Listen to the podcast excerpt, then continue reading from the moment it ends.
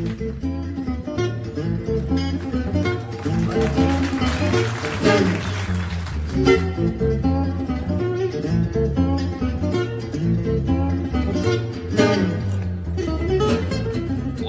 to another Rational Faiths podcast episode. I'm Brian Dillman. And I'm Brian Kissel. Rational Faiths is a Mormon based blog and podcast seeking to provide a safe, fair, and balanced space to discuss the complexities, difficulties, and beauty of our Mormon tradition. In an entertaining and informal way, we're dedicated to exploring the vital, applicable, and expansive topics that we're all wrestling with as Mormons while simultaneously keeping Mormonism weird. Yes, indeedy. So, uh, Brian, do you know what today's topic is? Yes, and I'm a little nervous. the reason you're nervous is because it is not the scripture podcast that we had advertised last time. Yes. we actually we ac- we actually had uh, Dr. Fife contact us, and she has a uh, she has some seminars coming up, and so we wanted to do another Ask Dr. Fife episode. And so Laurel and I sat and talked with Dr. Fife, and while she answered some questions from listeners.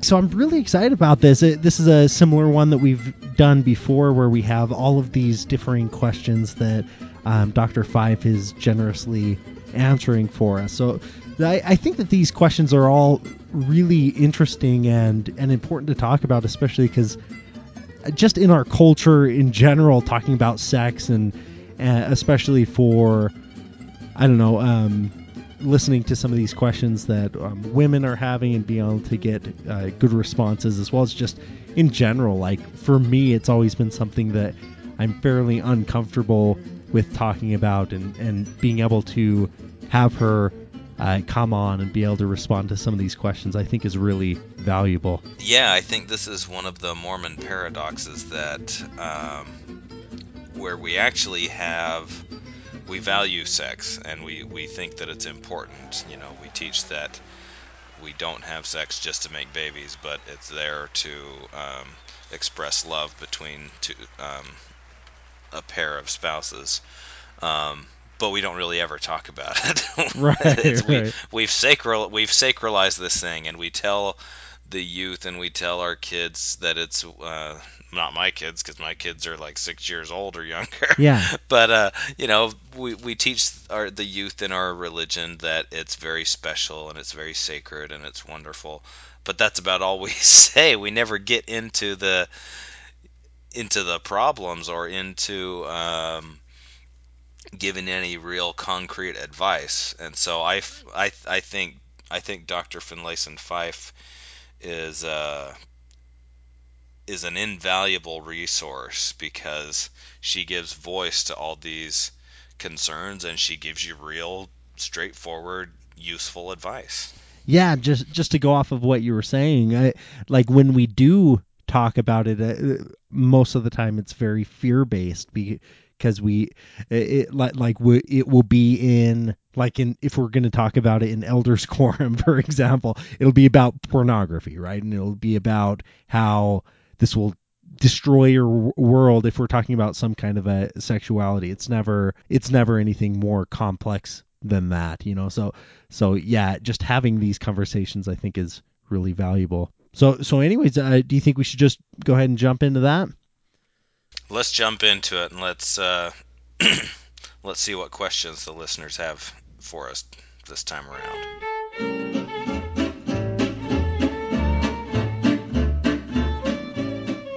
Hi everyone, this is Laurel Armstrong on Rational Faiths. We are here again with Dr. Jennifer Finlayson Fife and Brian Dillman. And uh, Jennifer, why don't you give us a short intro for those who might be tuning in for the first time uh, about yourself and what you do?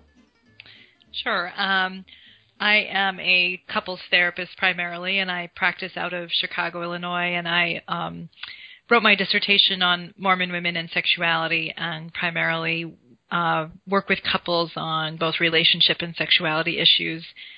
And um, because I've done a lot with the LDS population, my my um, clientele is primarily LDS at this point. So um, so that's me. Excellent.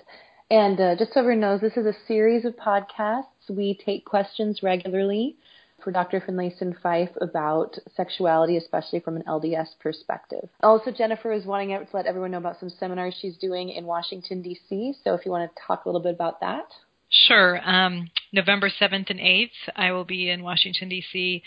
Uh, I'll do be doing a workshop for women on Friday evening, the 7th, in Silver Spring, Maryland, and then two workshops in Alexandria, Virginia. Um, the first on for uh, LDS women again, a four-hour workshop um, on the art of desire, and then in the evening a couples workshop doesn't have to be couples but men and women essentially on losing strategies in relationships and how they undermine passion and um, connection in relationships so and if people are interested in them they can just get on my website maybe you can link to it and um, Yeah, there's more information about those classes there Okay, excellent. Yeah, we'll have a link on the website to that.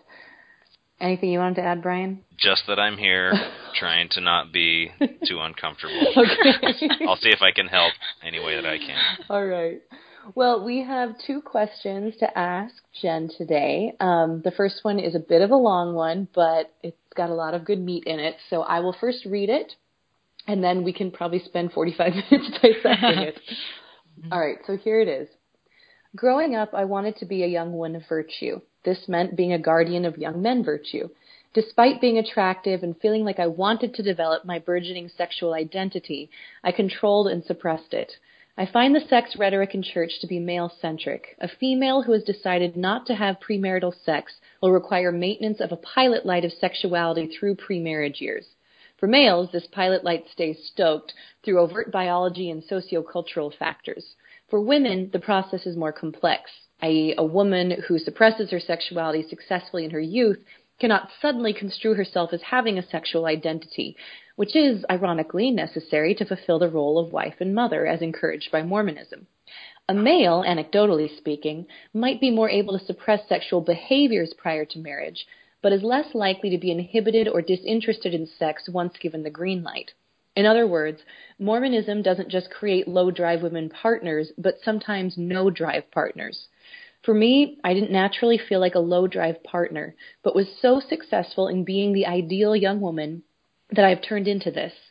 I'm unhappy with it and willing to do the ugly work of uprooting my identity to fix this. I will be with my husband forever and am disinterested in taking on a martyr complex, like I'm a low drive partner because I'm less carnal, more holy, to protect myself. The question here is where do I start? How can you cultivate desire? If I weren't married, I know precisely how I'd do this, but I'm unable to do those things now I'm married.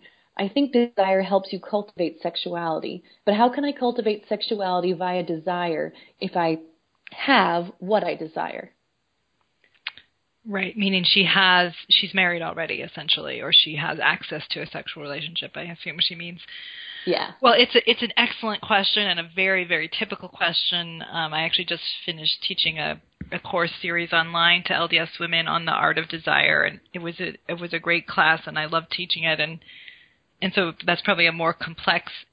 Uh, that's the more complete answer to her question. Um, if she's interested in checking that out, but because um, the recordings are for sale. But but I would say, um, oh gosh, there's a lot to say to this. So what I would say is, I first of all, I completely agree with her that that while we hold a single standard around sexuality in the church for men and women around um, non-sexual, you know, no sexual intercourse prior to marriage and then complete fidelity within marriage, that the way that men there is a sexual double standard that's implicit in the rhetoric um, that she's picking up on, and I absolutely agree that you know the issues of identity are at the core of what she's saying. That men, you know, um, are talked to, young men are talked to as if they are naturally sexual. Um, as men, they're naturally sexual, but it's important for them to contain and control that natural sexuality. Um, and then the reward of controlling it is to be able to indulge it someday once they're married with a hot virginal wife who has a testimony and you know that that their masculinity is consistent with desire right and it's also a very agentic position that they're managing it, but it's going to have its full expression uh, down the road. For women, um, the implicit message is that they're not naturally sexual, or at least good women are not are are not naturally sexual, and so um, and if a woman is seen as sexual, she's seen as less than, right? That she's somehow not in control. She's, you know, slutty or um, whatever the nicer way of saying that is, desperate.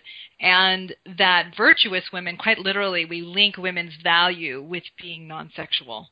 And so, um, you know, that forging of an identity of being non sexual and linking it with goodness and desirability becomes really powerful. And this is precisely what this person is speaking to, which is that, you know, she really forged a sense of self through repressing and pushing down her sexuality. And many women in my dissertation and clients that I've worked with have talked about this very same idea, which is that when they entered into marriage, many of them actually felt a sense of loss upon losing their virginity. It wasn't, you know, this sort of welcome embracing of adulthood and moving into a mature, more mature relationship to their bodies and their sexuality.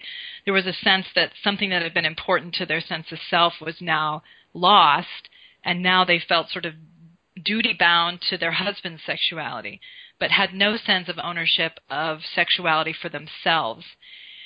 And um, you know, so I, I, could say a little bit more about that. I, I think that you know that not only are women not given a sense of desire, but they're really given this strong sense of being desirable.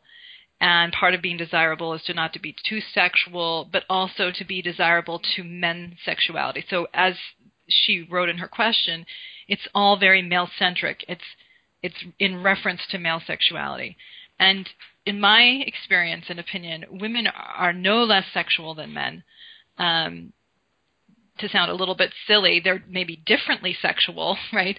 But they're not less sexual. They just it's just that in reference to a male frame, women look less sexual than men. And often women are less desirous because they believe their sexuality is there to reinforce men's sexuality, and that's not um, titillating for women, especially in the context of a long term marriage. Um, so I think the question is, you know, what do you do about that? I would say that there's maybe two issues to think about.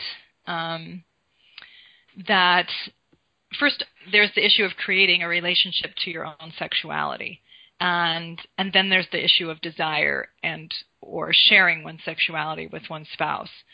So, um, in terms of creating a relationship to your own sexuality, I think that women have to first acknowledge some degree of betrayal, self betrayal, in buying into that cultural message. It's not a gospel message, it's 100% a cultural message um, that we've sort of elevated to doctrinal at times, but that is this idea that women are somehow less legitimately sexual or not as sexual as men are and instead to say like I have seen that as somehow how I demonstrate my goodness, but that's been a betrayal of my God-given sexuality, of my body's capacity for arousal and pleasure and excitement and eroticism that she's saying, you know, I actively suppressed it. Okay, that is a kind of self-betrayal. And it not only undermines women's relationship to their sexuality, it undermines women's access to their to strength and a sense of self and self-confidence because they're literally rejecting a very important and God-given part of themselves.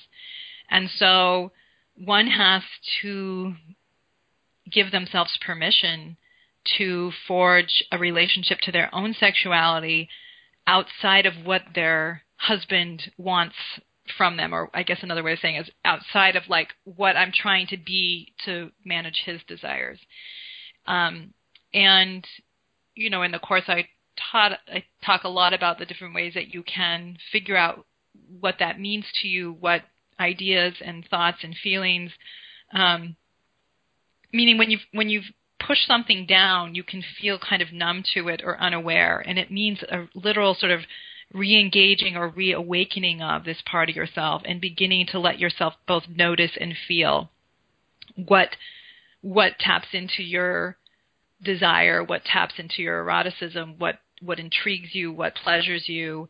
It can mean getting to know your own body and touching your own body to understand what gives you pleasure, what feels good to you. If a woman's never had an orgasm, I do highly recommend her taking time with herself to understand her own body and to um, cultivate um, her to seduce her own orgasm, essentially, to be able to know what it, she needs and then to be able to bring that self knowledge and self awareness into her relationship. The women in my dissertation research that did best in terms of their transition into marital sexuality had all spent time as adolescents touching themselves. And even if they'd repented of it or felt that it was sinful, that when they entered into marriage, they already had forged a relationship to their sexuality.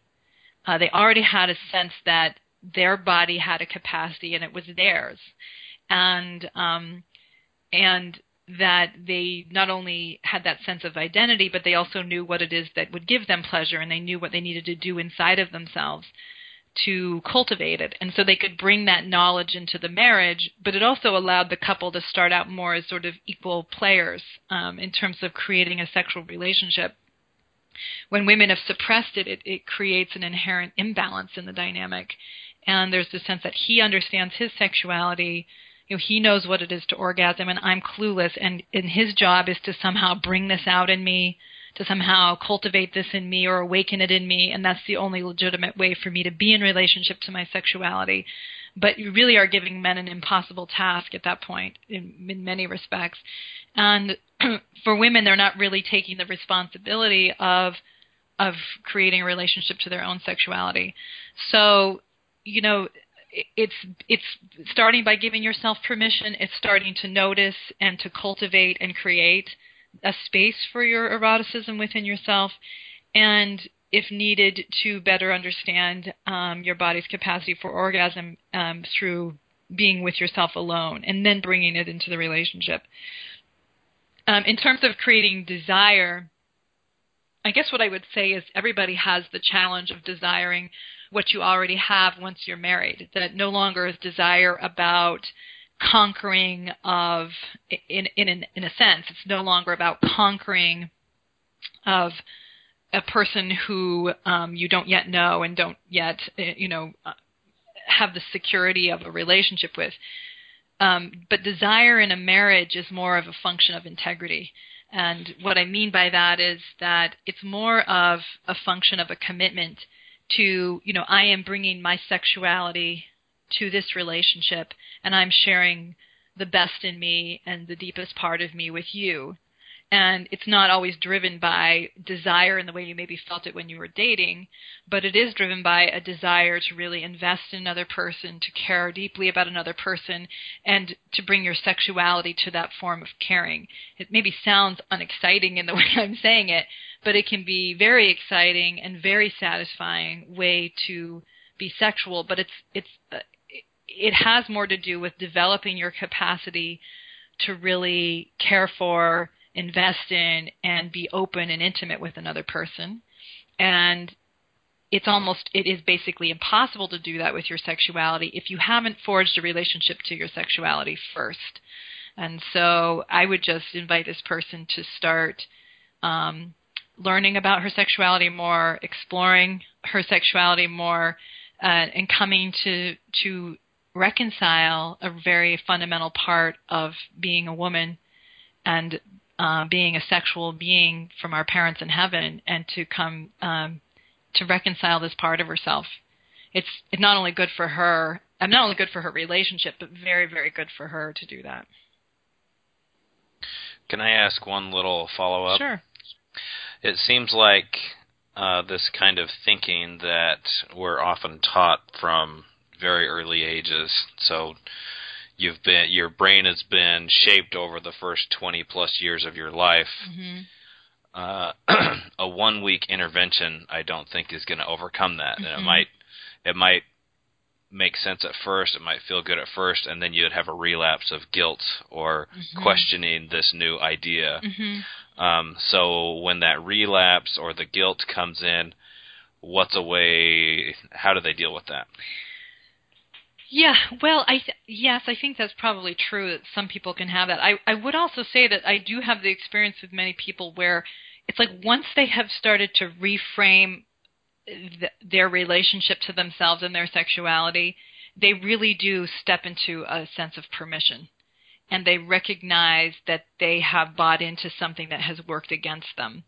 And so um, some people can slip back into old ways of thinking for sure. I mean, I shouldn't just say it like that. Many of us will do that on many, you know, when we step into a new level of development or a new way of seeing things, that we can slip back into the old.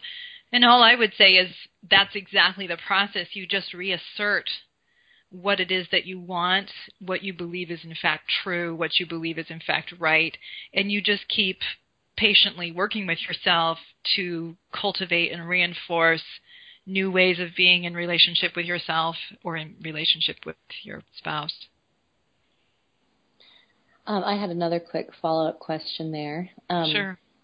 Well, you mentioned how, um, you know, men and women both have, you know, in your experience, are, you know, pretty equal in sex drive, but that sometimes it can it manifests differently. And I was curious because I was thinking about it how, um, even though I you know, when I got married, I was very aware, at least, of my own desire, but I realized a lot of, you know, a lot of the way that that got expressed was still through, I guess, a male lens. Mm-hmm. Um, because I, you know, even even outside the church, a lot of sexual desire is couched in in what men desire, even if it's aimed at women. Right. Um, and so, it, and it was actually interesting to me the last few years when I started really paying attention, like going, okay, what is it really that that really you know fills me with desire for my husband or even other people? You know, what is it? Because it was just curious because I realized I I hadn't really thought about that. What would that be like to just have feminine? What what does feminine mm-hmm. desire and sexuality look like? Um, mm-hmm. Because there's so there's so few examples of it, um, mm-hmm. and I was just wondering both how that affects people as they're trying to discover what they desire and if you've noticed like significant differences um, that are uniquely female. Mm-hmm. Well, I have a couple thoughts about that. One is just from a kind of um, the sexual experience frame. You know, women's arousal patterns and women's stimulation seldom happens best through intercourse, and so um, that's part of a male-centric focus, which is you know the quintessential act is intercourse, which is is, is infrequently or less commonly um, the most satisfying for women. So there's just various ways of stimulating women. Um, that the clitoris is this vast uh, neural uh, network system that's just is is best stimulated both manually or orally or you know the, and and then women have erogenous zones throughout their body. So for people to really for women to be more aware of what stimulates them and turns them on you know what a sexual interaction might look like is going to be maybe it would certainly could include intercourse but is a much broader um, experience that I would not even call foreplay because foreplay is still making intercourse sort of the quintessential moment. It doesn't have to be that way. There's just so many ways to be intimate and sexual and sensual with one another. And if we open that up, women would enjoy sex much much more. But the mm-hmm. but in terms of eroticism and ideas, I mean, all of us cultivate our notions of eroticism within the context of our family environments and our social environments. Mm-hmm. And so, um, even if sexuality has been framed from a male lens, that's still the environment in which we learn what it means to be sexual. And so many, many women have fantasies um, that are intriguing for them around the theme of being wanted, desperately wanted. Um, you know, and then often the theme uh, around being wanted by a strong, powerful other, but that doesn't take them over or exploit them, right? So the mm-hmm. kind of, you know, Mr. Darcy type character who's like rich, rich and strong and and you know and has desire but mm-hmm. he's you know he's not going to take her he he wants her and his his desire for her persists against all odds mm-hmm. um that's a very compelling idea for many women. And oftentimes, you know, their husbands are almost have become almost emasculated through being too nice in a sense, and this mm-hmm. can be mm-hmm. really anti-erotic for many women. That he's like too careful, too cautious, and they don't want him to come in and be a brute either, but they want a kind of clear sense of desire for her, not just to have sex with her because she's the only legitimate option, but for her as a person mm-hmm. and to feel like they're really wanted for who they are and to be that close to them um, as a as a function of really desiring them as a person. And you know, sometimes women are distressed by even the idea of wanting to a certain kind of overpowering but in in that fantasy there's always high levels of control and in, and in being desired they're given lots of power in that they're wanted that much a lot of times women have themes around being chosen, like they are the most attractive one, the one that's appealed to amidst other options, the, the, the appealing one amidst other options, because of this idea that male sexuality is indiscriminate. And so when Mm-hmm. you know so often fantasies are around really me being that i'm being cared for and wanted for me can be mm-hmm. a very mm-hmm. compelling fantasy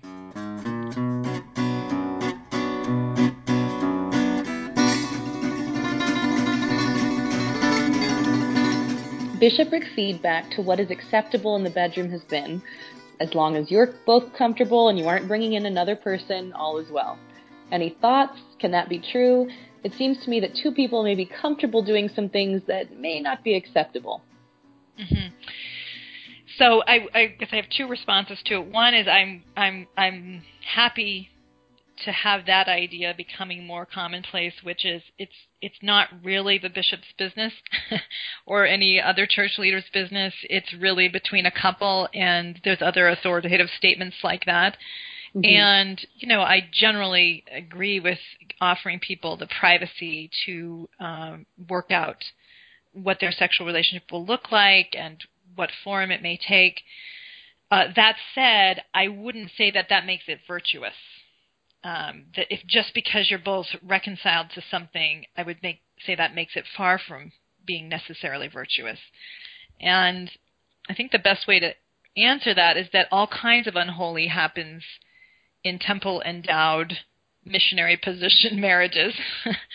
uh, what I mean is like whether or not goodness is happening with your sexuality is something to be sorted through in a more complex way than whether or not you're married, whether or not um, you're heterosexual, and whether or not you are um, in the missionary position. The reason I'm saying that is because you know there's sometimes been advice given in the past around oral sex is not okay, or you know anything that's quote unquote unnatural, and uh, I think what's much more important than um, whether or not you both agree on something because you could both agree on being in a sexless marriage. You could both agree on things that are humiliating to one person um, and have them not be a function of goodness. I think it's really around whether or not we can make a link between our sexuality and our values. And um, whether or not we can use our sexuality to truly bless and benefit our lives that's you know, our own life and the life of our our partner, our marriage partner. And, you know, am I being responsible with my sexuality? I think that's very much the way I talk to my kids about sexuality. It's a wonderful thing. It's also potentially a very destructive thing. How you use, you know, how you engage the stewardship of your sexuality is very, very important, whether you're not married or married. And are you going to use it for good or not? And part of using it you know, I think sometimes in marital negotiations, people want to elevate non-sexuality as somehow good, just like the person in the first question was saying, I don't want to be in that martyr complex of somehow elevating myself as the as the holy one because I have no interest in sex, and I fully agree with her. That um, I think that's a certain kind of cruelty to say I'm going to be married to you. We entered into a sexual agreement, you know, that we were going to be married and there was the assumption of a sexual relationship and now I don't want to deal with it. I don't want to deal with it because it makes me uncomfortable. I think that's unloving and unkind and indecent to be unwilling to develop and grow uh, just because you're uncomfortable. Same time, people can be demanding around sexuality in a marriage and, you know, ask the other person to do things um, because uh, they don't really care what their partner wants or how he or she feels about it. They just want to be accommodated. Um, and I would say that makes it unholy. Um, beyond that, I think there's lots of things that couples can do that can add to their joy and pleasure and playfulness together. Um, that is genuinely a, a, deep expression of intimacy, a deep expression of care and and pleasure and fun together.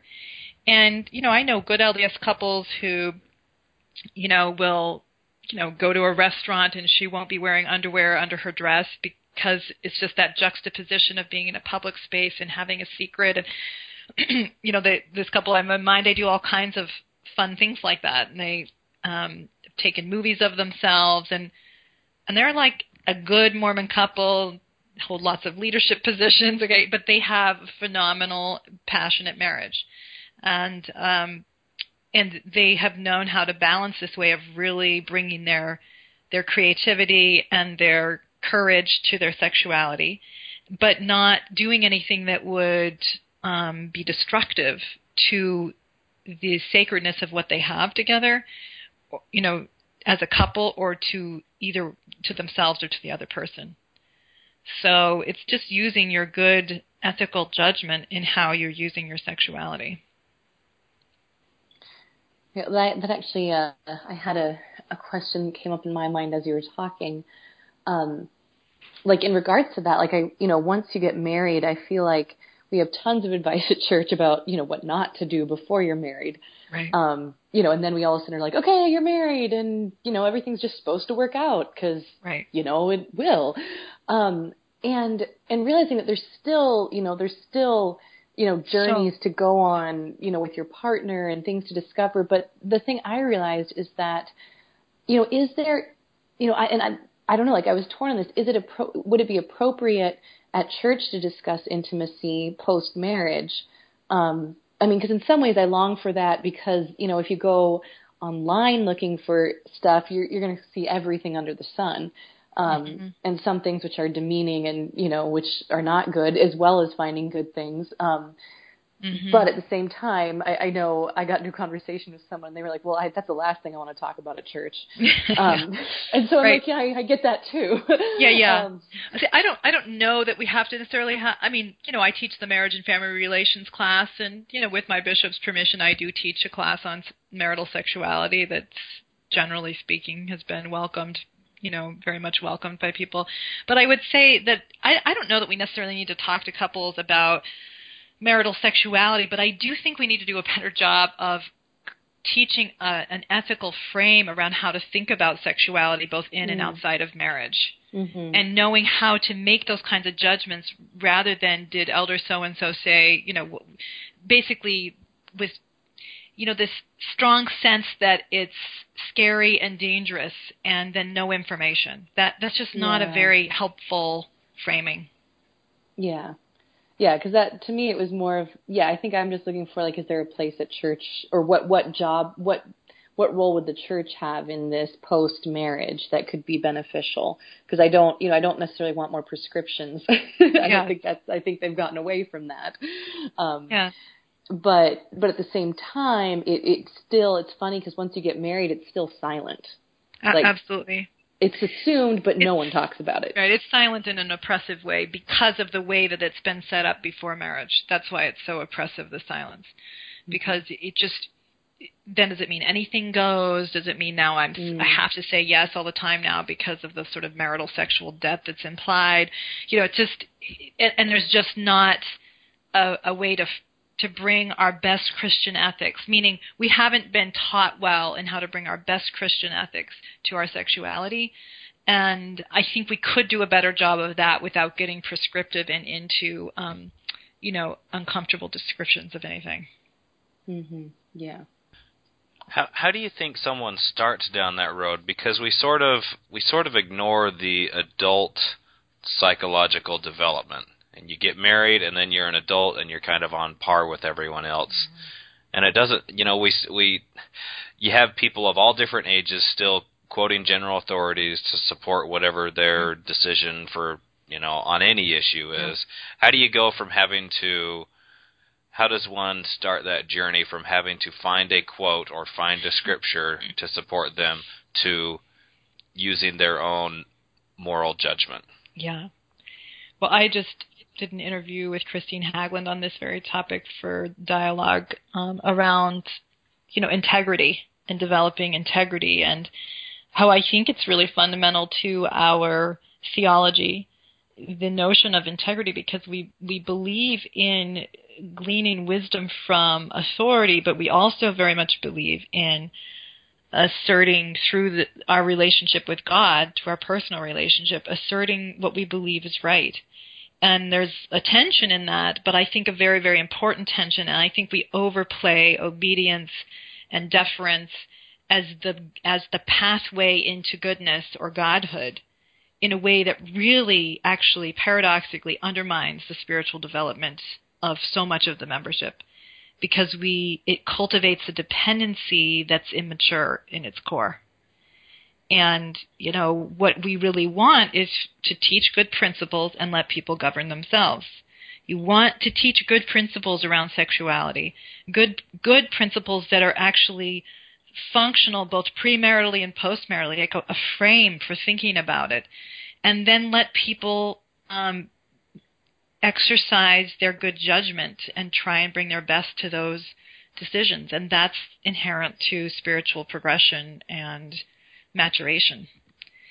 So I, I just think we, I can understand if I were a church leader, I may want to overplay obedience because when you can get people to just do what you want them to do, it makes your job easier, just like when you're a parent. But that's not really doing your best job because as a parent, if I'm just going to get my kids to obey me and keep me as their reference point, that would be a deep disservice.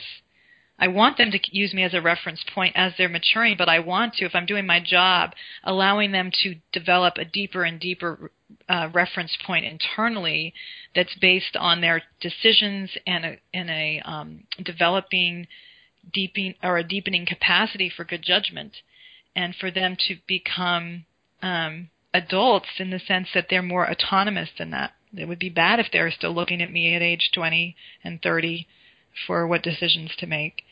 So we want to do. I think we need to do a better job of that in the church, and I I think in some ways it either needs to come from the leadership or we need to give ourselves more permission to do it um, because it's right. Ultimately, we're responsible for our choices no matter what. Even if Elder so and so said it, Elder so and so is not going to be there to back you up at the pearly gates. you make your choices and you are responsible for them always.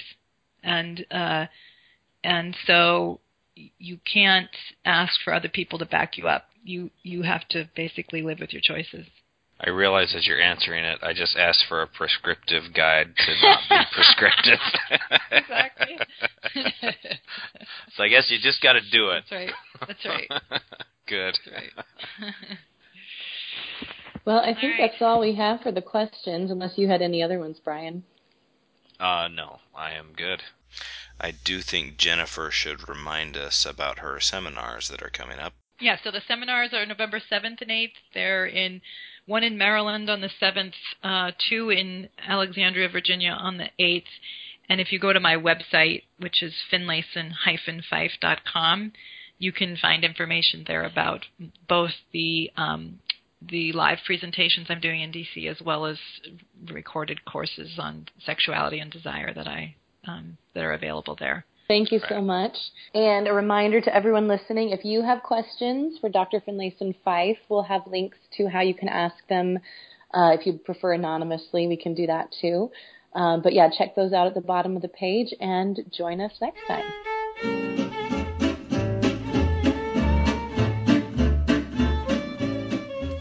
Think that was a good and useful, highly productive discussion we had. And uh, let me tell you why. I think the podcast and the blog posts are really important because they just put information out there. Uh, because one, a lot of us are ill-informed about these sort of issues. Two, they're uncomfortable to talk about. Um, and then, even if you are confident in your opinions or, or in the information that you have, a lot of times you're still uncomfortable because you're afraid of how the comments that you make or the ideas that you share are going to be perceived. You know, you might be saying one thing, but at the same time, you're paranoid that someone's interpreting what you're saying in a in a totally different direction because whenever you get into this sex stuff that it's loaded with euphemisms and um, you know people can take things the wrong way than what you intended so i just really appreciate what uh, jennifer's doing she has a really uh, calm demeanor and she's able to explain things pretty clearly i think Yeah, absolutely. Like like you're saying, I've I've seen. I, I I think there have been able to have a lot of these different conversations in kind of the Mormon podcast world, and one of the things that I see often is kind of going into a little bit of shaming and stuff because we're so it's such kind such a kind of uncomfortable different kind of thing. So you have some people sharing a differing opinion. For example um, talking about um, masturbation in a in a relationship and and kind of how that can kind of benefit uh, an individual. Some people will take that. I, I've seen differing podcasters be attacked for kind of trying to promote masturbation or something like that where, where it's really they're they're they're trying to explore and kind of uh, I think look at some of these differing issues and how to come to more healthy relationships in particular situations uh, and trying to give differing advice and trying to scientifically look at some of these difficult things. So so it, it can be difficult because we have such a often a lot of people have such a solid view on and such a black and white view on a lot of differing things. But i think it's important to be willing to listen to differing perspectives even if you take a different a different view on it but but just being able to listen and hear that different advice and explorations yeah i think that's really important um, it's just a super nuanced super charged topic, so it's just it's hard to talk about um, Yeah. in our in our culture. So let's quit talking about it. and Let's talk about what's coming on next week. Uh, we we talked before about the scripture podcast, and this time around, I promise it will be the scripture podcast. We had to get this one in. it, it, it can't it can't be one of those um, late night TV jokes where you're like, oh okay, we had to bump them, we had to bump our guests, so we'll, we'll get them on next time. That's But- right. And just as always, um, for you listening, if you're enjoying what we're doing, we always uh, would highly appreciate um, reviews and ratings in iTunes, and also always feel free to give us feedback and to help us improve and and make the podcast the very best it can be. Yes, we appreciate any feedback so we can uh, do a good job and make something that's enjoyable to, and fun to share. And so with that, we'll we'll end this sucker, and we'll see you next week talking scripture. Thank you for listening.